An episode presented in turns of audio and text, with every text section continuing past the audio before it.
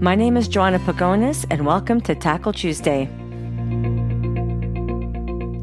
Tackle Tuesday is a podcast series that tackles different issues in the workplace. We explore topics such as leading with emotion, diversity, and inclusion, and how to create resilient and agile work cultures. Today's episode is sponsored by Synogap Solutions, where we are experts in workplace culture. We make it easy to survey your employees and uncover actionable insights that will help you create a great company culture. For this week's episode, I had the opportunity to interview Sherry Benson, who is the principal owner of Thrive Safety Consulting. Sherry started her career in the energy sector, growing through the ranks from a health safety environment administrator to a health safety environment manager. And from the beginning of her career, she believes strongly that a thriving health and safety system requires strong leadership, a clear culture, and the trust and management that comes from consistent support and development of employees. We had our conversation back in October, but many of the concepts we discuss are especially relevant to what we are experiencing today as we are now in the second restriction slash closure phase. But our conversation went beyond what safety is. We discussed what do you do when your values no longer align with that of your organizations. We talked about what it was like for her to launch her own business. And we talk about how safety influences a company's culture. One of my favorite parts of this conversation is when we talk about shifting a culture that shifted on, on compliance to shifting it towards creating a culture of commitment. And what is the difference between compliance and commitment. One of the things that she said that I really love, and you're going to hear this in the interview, is that she says that people have to be included in the process. And a lot of times when we're talking about compliance, we're just pushing things down. Communication versus automation. But we should never underestimate the power of a conversation. So I really do hope you enjoy today's episode. I learned so much from her as I have no doubt you will as well. Hello, Sherry. Thank you so much for being on Tackle Tuesday. I'm really excited to have you on the show to talk about safety and how it aligns with strong and consistent leadership and management approach. So before we get uh, too far into our conversation around what safety is and what it looks like in various industries, I want to ask you, how did you get into safety consulting? Like, what were the circumstances that led you on that path? Sure. Well, thank you for having me. I'm excited to be here. Um, so I think my, my safety journey began uh, almost seven years ago now.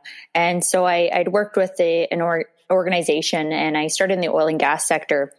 And I think quite early on, um, as I went through, um, you know, different roles and moved up in the organization, I knew that I wanted to work with people. Um, I loved what I did. Um, but I, I did feel like I wanted to impact people on a larger scale. So I started to kind of feel like I was in a bit of a container, if you will, um, as far as you know, being with one organization and and one industry. So I really had a strong desire to branch out, um, to experience you know different industries um, and work with different organizations. Um, so I think that that that was something that I felt um, and that intrinsic motivation to me is is just so critical um, in my role to feel fulfillment in what I do. So I, I, feel like that I basically kind of you know started working towards that, um, and then I I I guess I would say what really kind of pushed me. Um, of course, you know it's it's it's quite a scary leap um, to move from an employee um, and to start your own uh, company, and kind of the the uncertainty that comes uh, uh, in in the uh, entrepreneurship uh, world. And so it can be exciting, but it it is a, a very big step to make. Um, and so I think what really actually kind of pushed me, um, if you will, to to make that leap was um, through some of the changes that came um, with the downturn in the oil and gas industry. So I was with an organization and we had went through um, some really big organizational changes. Um, the the company had been acquired by another company. We had an amalgamation, um, multiple facility closures, and change in management, change in leadership, and subsequently a very drastic change in culture. Um, and unfortunately, in that case, it was not uh, for the good. Um, it, it, kind of went the other direction. So, of course, I found myself in a position where I certainly still loved the people that I worked with. Um, and I, I still loved what I did uh, in my role. However, now what had changed um, was the work environment that I found myself in. And that really had a, a detrimental impact uh, to me, both professionally, uh, but also personally. Um, and so I started to really, you know, be pushed in that direction of, well, now I, I no longer enjoy um, the work environment that I'm in. Um, and so ultimately it, it really did um, push me to start consulting. So bittersweet, um, you know, having to to leave and and and make that shift, but then it led me to where I am today. So I'm certainly grateful for that experience. Yeah, what I'm hearing you say is that, um, and you correct me if I'm wrong. I hear you talking about your values. You knew what your values were in terms of your, uh, well, personal and professional. You knew what they were, and you felt like maybe the direction that the organization was going in didn't really align with those values anymore. Absolutely. That's yeah. exactly it. So I'm, I'm really, you know, in integrity for me at the end of the day, staying true to who I am, um, is important. Um, you know, in professionally and personally, uh, but certainly how how I conduct um, my business is is with that uh, top of mind, and certainly my values and an organization's values. I think it's critical to have alignment, um, and, and alignment is something that I talk about um, with with my clients, and it's something that I think I bring to the table, and I or I try to uh, create alignment with organizations. So that's how I see my role, um, you know, as a catalyst and and driving mm-hmm. that change and and creating those those bonds and building those relationships. So certainly, yeah, absolutely, alignment is is critical. Um, out of, out of curiosity, what did it, because sometimes I tell, I try to tell people when you feel like you're ready to make a change, one of the things that you need to examine is, you know, well, what, what are my current values and, and having those guide you. I call it the lighthouse. The lighthouse should always guide your decision making and your actions, especially when you're wanting to make a change in your life. Um, and I like how you said it. You realized you needed to make a change because there was there wasn't that alignment in values. I'm kind of curious. Somebody may be listening, saying and thinking to themselves, look, what does it feel like when you know that your values are kind of clashing with the organization that you're working for? They don't align anymore. What did it feel like for you? Sure. I, I, I love how you presented that. Um, I think that it, it comes in the form of resistance. Um, and so I, I, I think that that would be how I, I summarize it in one word. Uh, but what I mean by that is um, you start to feel resistance in your work. Um, and not just your typical roadblock day to day, but something, you know, it's a feeling. Um, so it's not something that's tangible, but it certainly, it affects your performance. Um, it affects your, um, you know your emotions. And i think that also it ripples into your personal life as well. Um, so you know i think it's important to um, you know separate personal from from from professional to some degree. Uh, but i think that that to answer your question the resistance then affects your whole life. Um, and it, it uh, definitely changes your mood uh, your attitude and you might not necessarily be able to pinpoint necessarily why you've had this shift. Um, however, I think that it's it's something that you can't really um, you you can't compartmentalize it. That's right. Um, there's this book that I was reading called The Emotionally Intelligent Manager, because a lot of what I do focuses on emotional intelligence. And I think it, the, the, the, there's two authors. I think it was Caruso and Salovey wrote that book. And they're kind of like the, I would say the founders of emotional intelligence before Daniel Goleman did it. In any case, in their book, uh, Developing the Emotionally Intelligent Manager, or I think it's just called The Emotionally Intelligent Manager, they talk about how emotions are critical. They're important. And we need to start embracing our emotions in the way that we lead and we need to listen to them because they can help guide our decision making.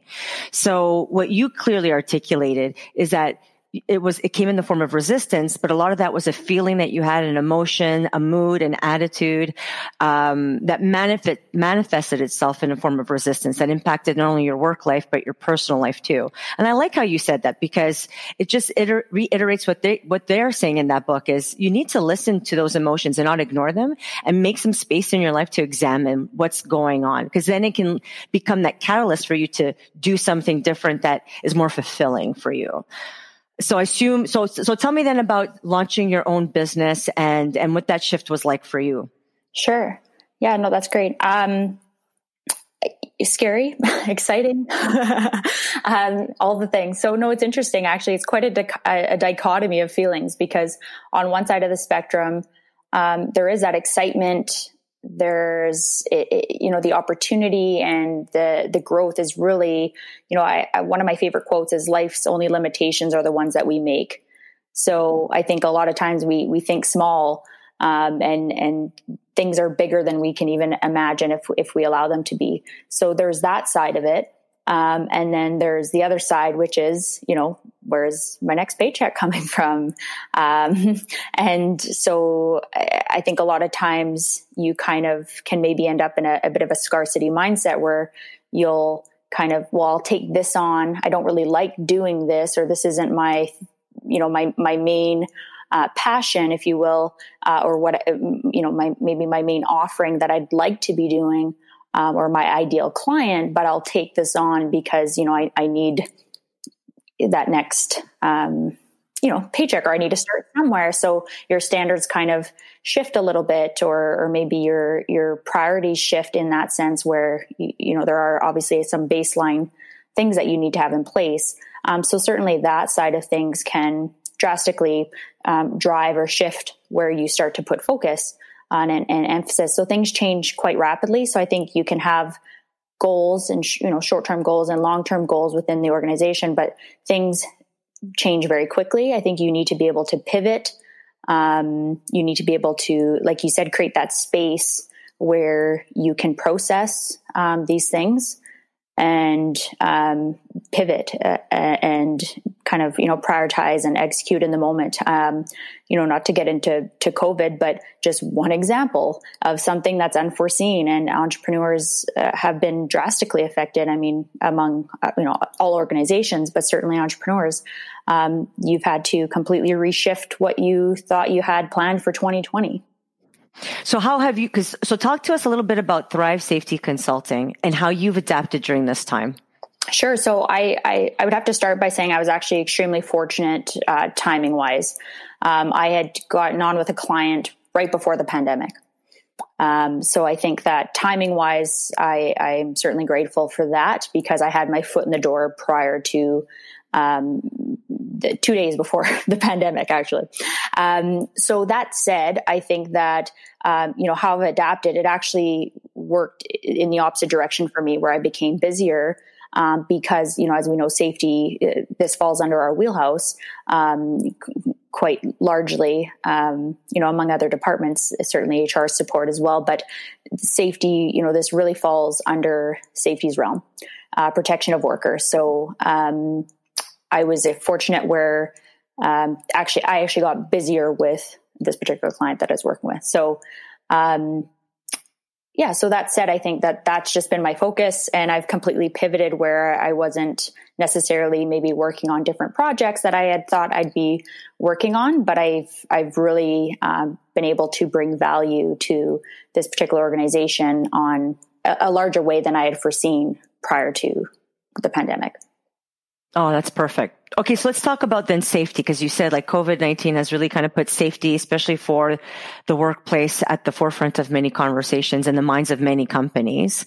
So let's talk a little bit about that. What is, because before COVID, and I think it shifted in regards to people's perception of what safety is and which industry it belongs in. But there was always this assumption that, you know, I worked in a very corporate office like setting, uh, for the majority of my career. And so safety for us were slips and trips and near misses. And that real safety and safety protocols and safety programs were primarily for industries like oil and gas, like you talked about, that's where you started and, and construction and those kind of industries. But is that really the case? What does, what does safety actually mean and entail, especially now with COVID? Sure. I, I love this question. So I think, you know, it's a great example because I, I actually come from the oil and gas industry, uh, primarily, and now I'm, I'm not working in the oil and gas sector. Um, so it's been an interesting shift for me. Um, and I think that I've, I've actually experienced this. So I, I love that this is a question I get to talk about. So certainly I think oil and gas when we were, or, or construction even, but these types of industries, it's it's easier for people to connect to what safety is or or what it looks like because you see it. Um, the types of risks that are uh, present in those types of work environments are tangible most of the time. Um, so you'd mentioned you know slips trips and and these types of things. Those are kind of the one the go-to's that most people kind of kind of talk about. But when you're on a, a you know a, a drilling site it's easy to stand there and point out various hazards at the work site. So you, people are in full PPE. Um, that's just part of the job. Those are the standards. So I think that um, inherently industries that have these higher risk have um, you know higher standards, and that's the culture just baseline. Um, then you have kind of over and above uh, industry leaders um, in these fields. So those major players that you know we all know, um, the Shells and the Imperials um, so we just know it's a minimum standard to have um, certain training requirements and we do an online orientation before we go and we have pre-access drug and alcohol testing. So you know just some some easy examples to point out but that's just entry. Then we have over and above things that we're doing and behavior based safety is integrated as part of the culture um, and so now when we shift to other industries where we have lower degree of risk, uh, we have hazards that are aren't so visibly, uh, you know, obvious to the eye, um, and we don't wear PPE necessarily because it's not a requirement or those aren't the hazards of the job. Safety looks different. Um, people aren't aware or they aren't as aware. They don't have that kind of base level um, you don't need a, a, full week of onboarding and you don't go to an H2S training class prior to starting work. So now, you know, what does safety look like? What do people know safety as? It's, you know, pretty well as you described, maybe just the slip trips or falls. So now I think the analogy and kind of what I've had to learn is as a safety professional, I, I one, an analogy I really like is you're a tour guide and you need to meet your tour where they are at. You can't start the tour, um, you know, at the fifth uh, stop. So if you come from the oil and gas industry, I think that it's kind of an asset coming to a different industry because you kind of bring those best practices. You've seen them, you know what, you know, utopia or what good looks like. So you can actually adjust and kind of try and integrate those um, best practices and those high standards into the industry you're in. And so, however, the the caveat being you have to meet the tour where the audience where they're at. You have to be speaking their same language. So if if um, you know these there's certain things that are nice to have and we'll get there, but you have to recognize where you're at now um, so, you know, whatever industry you may be in or where the client is more specifically. Um, and, and so when, once we understand where we're at, we can understand, um, you know, where we want to go and then we can make a plan to get there. And so I really see, you know, to, I guess that was like a long drawn out answer, but, um, safety applies to everyone. I think safety is on and off the job. Um, and I think that if you can meet the audience where they're at, speak their language, help them understand, you know, the baseline, the basics. Um, so one of my my favorite sayings and and my my motto, if you will, is driving cultures to change from compliance to commitment. But before we can get to commitment, which is our high standards, our best practices, and leadership and alignment and culture, we do have to be compliant. So we have to establish that foundation first, and then we can make a plan to get to commitment. What is the different level of motivation for somebody when they're compliant and, and when they eventually become committed? You know, when I think about a, a culture that's compliant, I really think about an organization that those are the discussions. We're talking about costs. We're talking about uh, reactive or lagging indicators. We're talking about legislation, um, which certainly has to be in part of discussions um, in an organization. But those are the only conversations we're happening.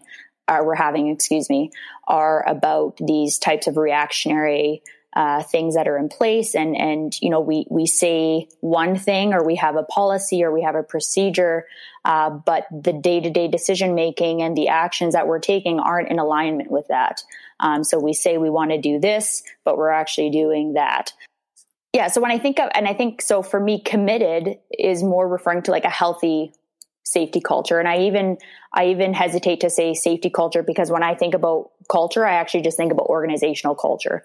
Um, I don't, I don't really kind of differentiate between the different departments. So I think that how we impact safety, um, is really ultimately organizational behavior. But a healthy safety culture, um, can only be achieved when employees trust the integrity of their leadership, um, and their safety system. I think that they need to feel included, um, they need to feel heard. They need to feel valued. Um, and this requires commitment um, and personal involvement from all levels of the organization. So when the company's goals, their visions, um, you know, their, their mission, their values, um, if they're not visibly embodied in the day to day operations, the safety culture and trust and leadership um, that form the foundation, I think, of, of overall growth and success performance of the team, um, that erodes.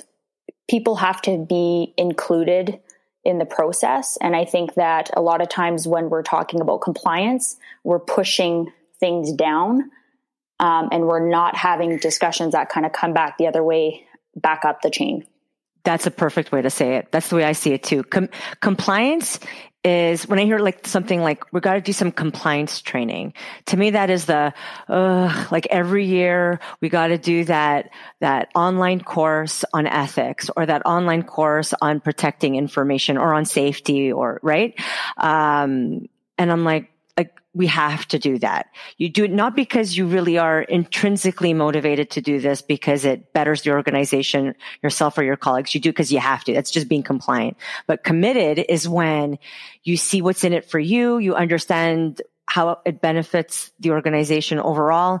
And and you you're more intrinsically motivated to want to follow through on what it takes to create a safe working space for everybody. So to, i see the difference between i'm just satisfied with my job versus i'm really engaged in my job. And i see a lot of people who are satisfied just compliant. I'm doing it for the paycheck. I'm just i'm, I'm crossing my t's and dotting my i's and, and punching the clock versus committed like i'm engaged. I understand what it is i'm doing. And you said these these words understand what the values are, understand what the purpose and the mission is, uh, what our organizational company goals are. And I feel like I can influence them and they're embodied in the way that we act and, and treat each other every day. That's what I hear you saying. I love that. That's eloquently summarized. I love it.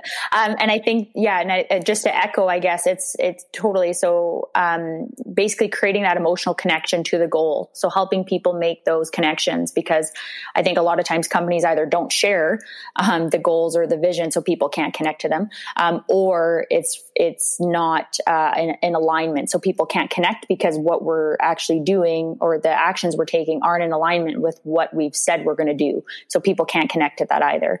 Um, so when we can help people make those connections. I think ultimately that's how we see long term success versus these short, um, you know, kind of quick little things that we try to roll out initiatives. They won't they won't last. It's a short term.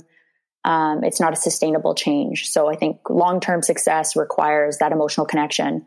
Um, Absolutely. Within the organization. Right. Like, like I say, do you want a quick fix that will fail or do you want um, a solution that will succeed?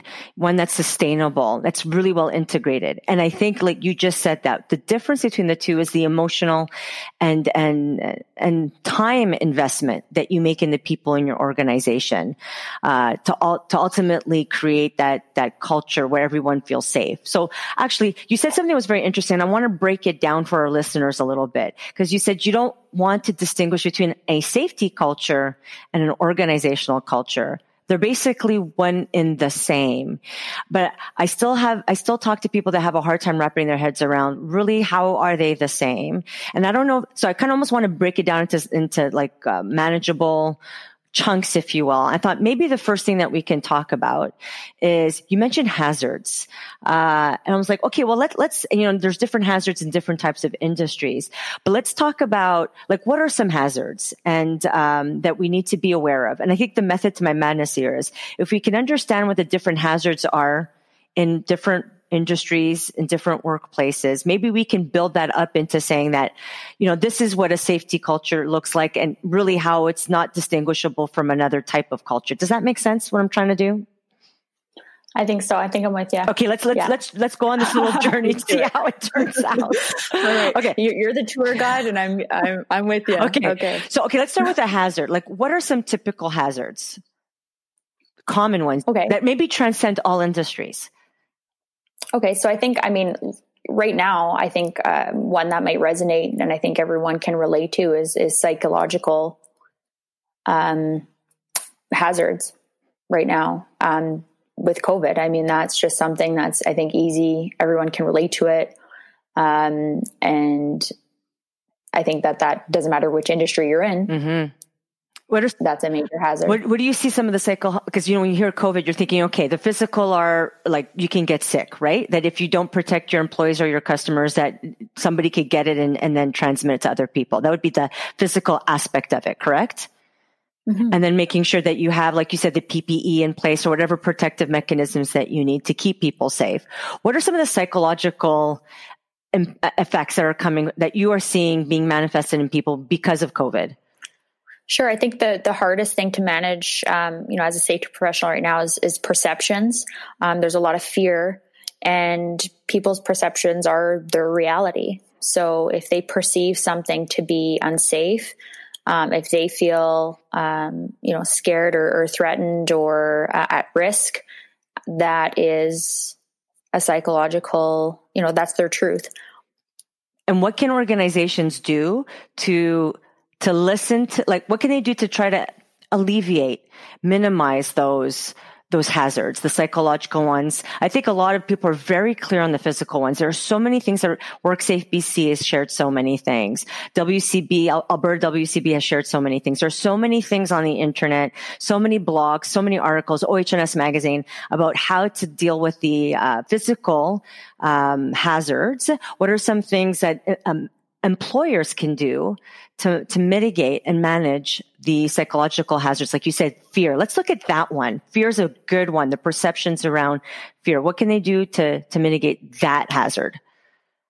Sure. I think, you know, communication ultimately um, it's really at, at the base. And I think that we, we kind of underestimate, I believe, um, you know, I guess is my opinion, but I think we underestimate the power of a conversation. And so what happens and what we see to, you know, and I'll even take this a step back here is even within safety management systems, we've, we've really turned to automating. Um, and something with COVID as well as it, it has also forced us a little bit, um, to, to create more online learning, um, automated, um, types of things. So social distancing, ha, you, know, we're meeting virtually, um, which is kind of the, you know, for, for a lot of us, the bulk of our, our interactions are happening virtually. Um, so, you know, what comes with that is also removal of an integral piece of, I think, you know, an organization is that human interaction. Um, so that it changes the dynamic. So I think that, you know, as much as, you know, we can, we can read, we can send emails, we can put an online training, um, the, the feedback loop on communication is not closed with those means of communication. So yes, those need to happen. I think we have to have baselines as an organization. Um, you know, going back to compliance, there are things that we need to do and information we need to share. Online training is the most, you know, efficient, I think, means of training as it stands and, and safest with, you know, the measures and protocols that we need to have in place for COVID. But that said, you know, eh, to your point, how how does the employee now, you know, report back to us? How do they feel supported? How do they feel heard, understood? So, you know, in organizations that have, I think, a strong culture or maybe something, you know, established pre-COVID, that might be a little bit easier to navigate. But for these companies that might be at that compliance stage that don't have that closed feedback um, kind of system in place where employees or, or, even that trust in leadership hasn't been developed or um, prior to now to have those conversations it's pretty unrealistic that an employee would come forward on their own um, without that type of relationship in place. So i i think that for me communication is, is at the base of all relationships. So communication and trust um, and when we build strong relationships, we can build strong teams. Um, so whether that's through peer, you know, there's some peer to peer engagement as well. But I think that we underestimate the power of a conversation. Absolutely. I agree.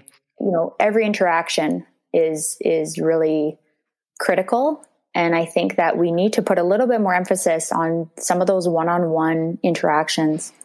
And, and I don't think it's too late. Like you said, there may be some companies that don't have that culture where there's this continuous um, flow of communication between supervisors, the direct reports, and like that back and flow form of communication. Not just me as a supervisor delegating work, but once again, I'm going to use that term, creating a space where you can contribute to the conversation. You can share with me how things are going, your barriers, your challenges, even your fears. And it's never too late to start, even if you don't have that now.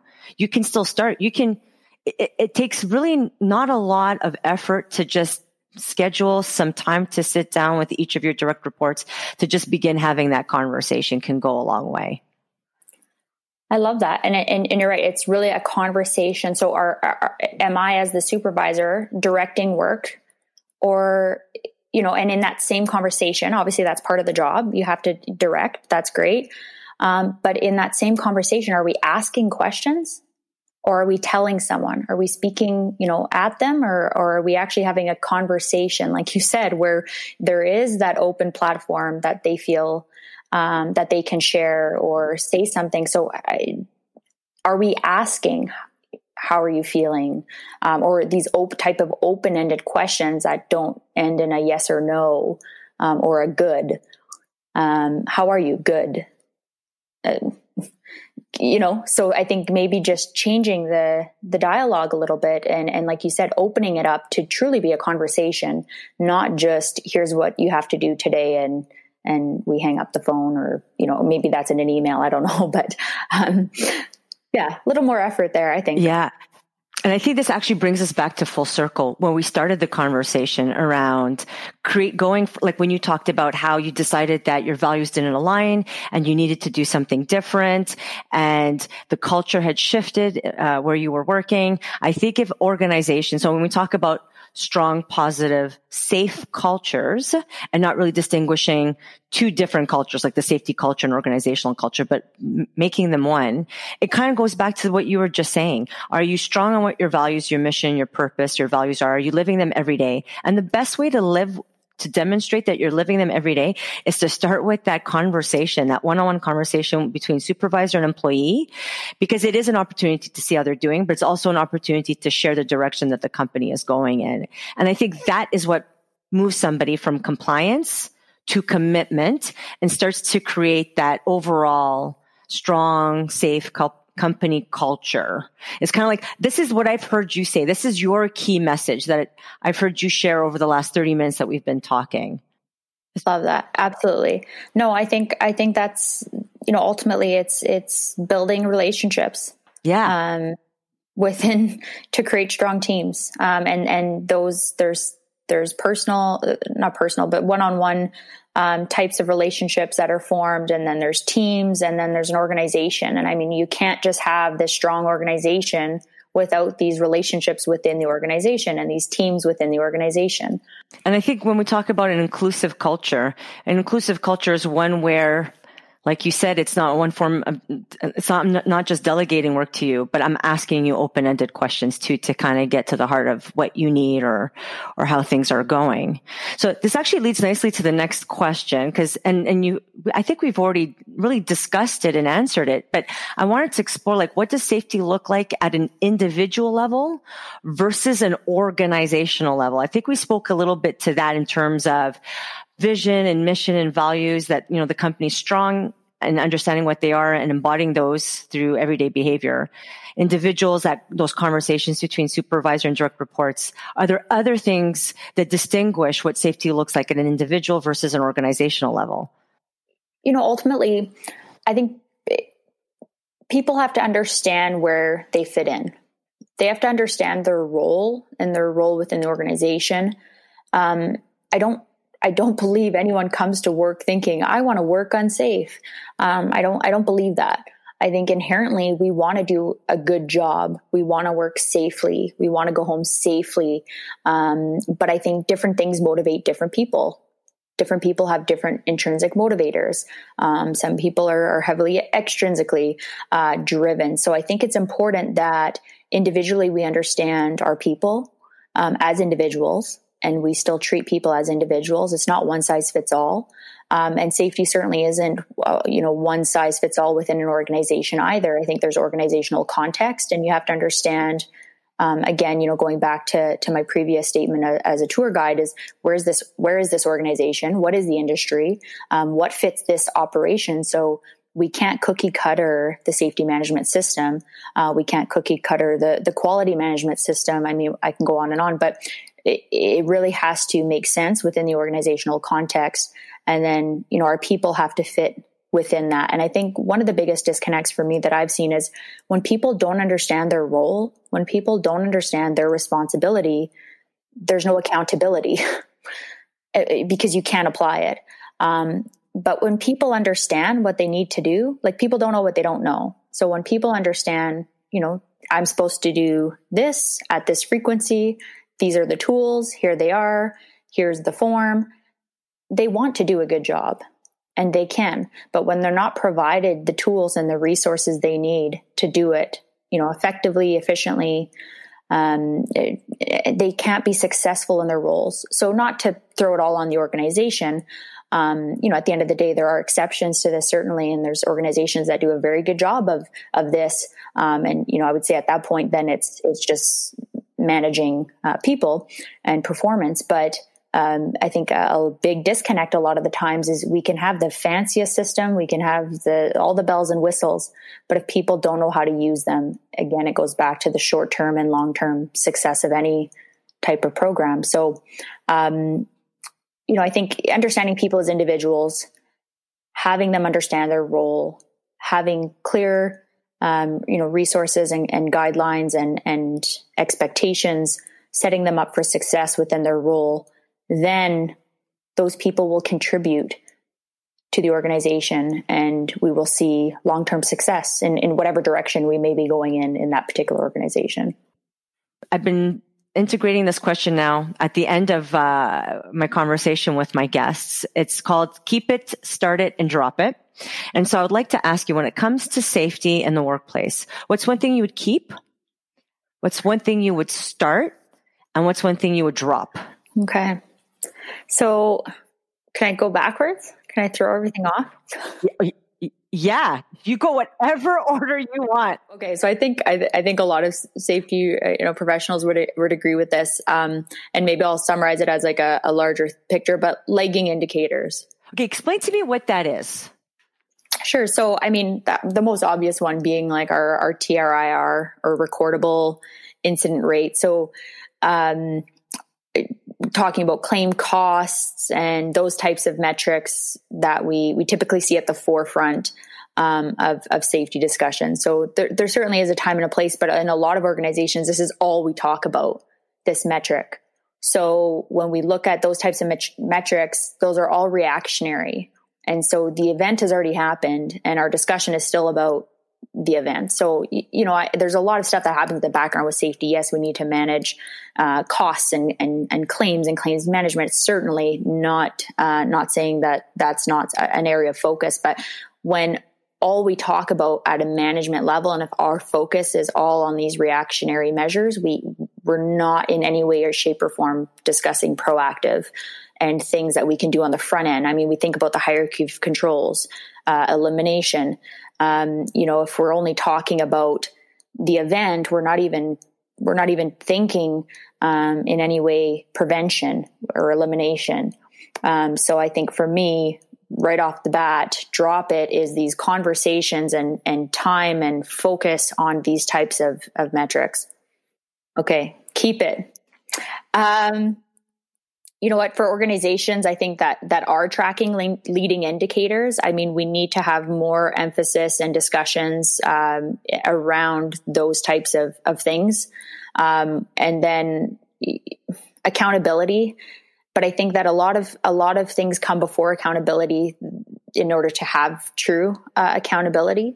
But I think that we sometimes we get bogged down in you know, or we kind of tiptoe around things sometimes um, as far as accountability goes because we're kind of scared to address the root cause. I think a lot of times um, especially now with you know you kind of have to take three steps to to get to making decisions sometimes but um, ultimately I, I, think that it's still accountability comes in different shapes and forms but i think that we need to um, definitely hold ourselves um, accountable and uh, we have to hold we have to hold others accountable as well so i think that for me you know that's that's truly um, something that i think needs to happen more of. You you know what? Going back to your your uh, compliant uh, being compliant versus committed, when you have a culture that where accountability is embraced, uh, that people can be candid with one another because they're strong, trusting relationships. It's easier to be, and I've talked about this in, in the episode called authentic leadership, where we said, you know, giving feedback and holding people accountable is an important job as, of a supervisor. But if you actually have a relationship with somebody, where there's trust between the two people. It's easier to be candid with somebody. And one way to build trust with your employees is to say, you know, I screwed up. I made a mistake. I made an assumption, whatever, didn't work out. Holding yourself accountable and being that role model is a good way to get people to go from being compliant to committed. So I wanted to bring back, I love that that expression you have, that, that quote you have. I have it here. Driving cultures to change from compliance to commitment. So accountability I see is a big piece of that puzzle to get you to go from compliance to commitment. People, you know, like you said, going back to candid and these, um, these conversations. I mean, people respect, I think a lot of times leaders are fearful that they can't make a mistake.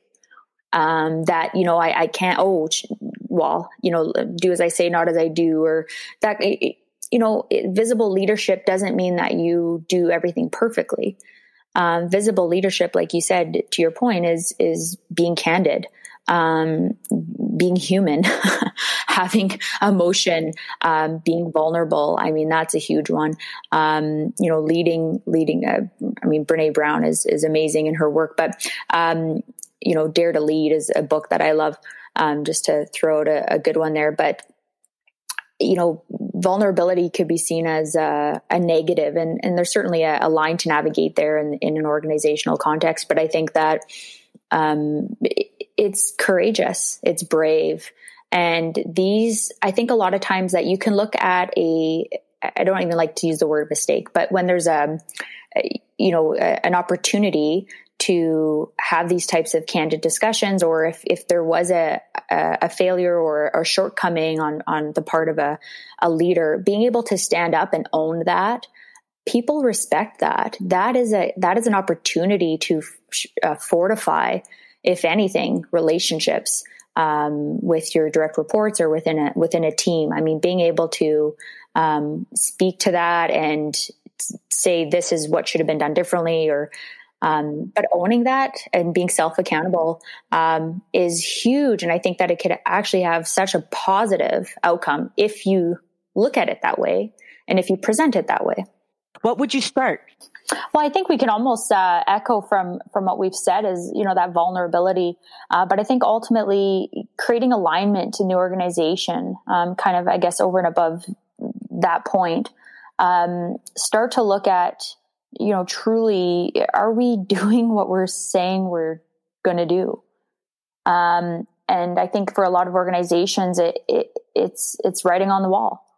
Um, and you know that might seem like a pretty simple answer, but I think that a lot of times we we need to take it back to basics because we can't do if we're not doing the basics, if we don't have that foundation truly, um, everything else isn't.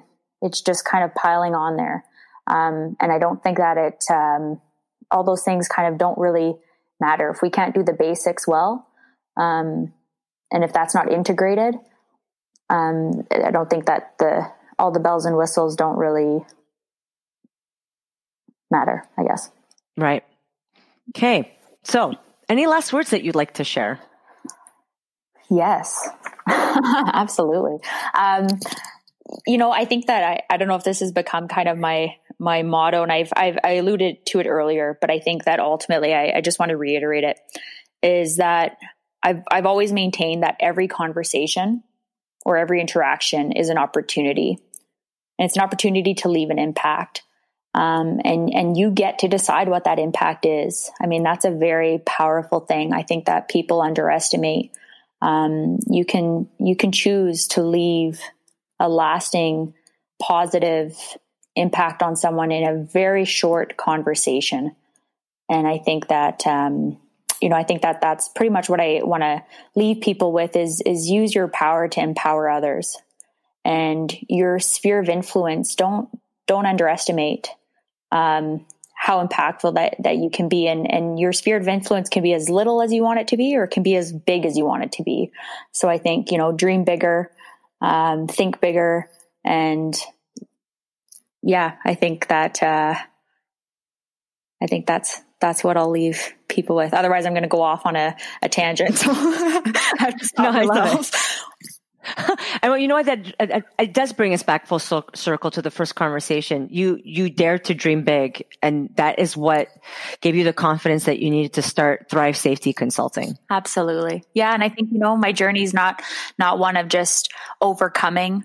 Um, I, I I think it's one of thriving, and that's ultimately you know why I named my company thrive safety consulting is is you know bigger uh, more not just not just overcome but thrive Right. So how can, what, what are you working on right now? How can people connect with you? And, uh, I'll be share, I'll be share, I'll be sure to share sure, your, your contact links in, in the show notes. Absolutely. But yeah, can, how, how, can somebody connect with you? Sure. I think the best way to connect with me is on LinkedIn. Um, so I'm on there, Sherry Benson. Um, I also have a website, Thrive Safety Consulting. Um, so, you know, you can just pop that into Google and I pop up. So certainly can get reach out to me through my website. Uh, my contact information is there, phone or email. Um, obviously, I prefer phone. Speaking of interactions, um, no, but I, would love to have a conversation uh, if anyone's interested. But uh, LinkedIn or, or website Perfect. Well, I want to thank you so much. I want to thank Sherry Benson from Thrive Safety Consulting for taking the time to share her expertise with us, especially during this time. We're in the fall. Uh, it's interesting what's happening with our COVID numbers across across the country. So definitely safety is on the forefront of many, many people's minds. So thank you for sharing kind of like a really big picture view of what safety is and how it needs to be integrated into the way that we do our everyday work. So thank you so much for sharing that with us, Sherry, and uh, and thank you to everyone for listening to this week's uh, Tackle Tuesday episode. My name is Joanna Pagonis, and I look forward to tackling the next issue with you. Awesome! Thanks for having me. You're welcome.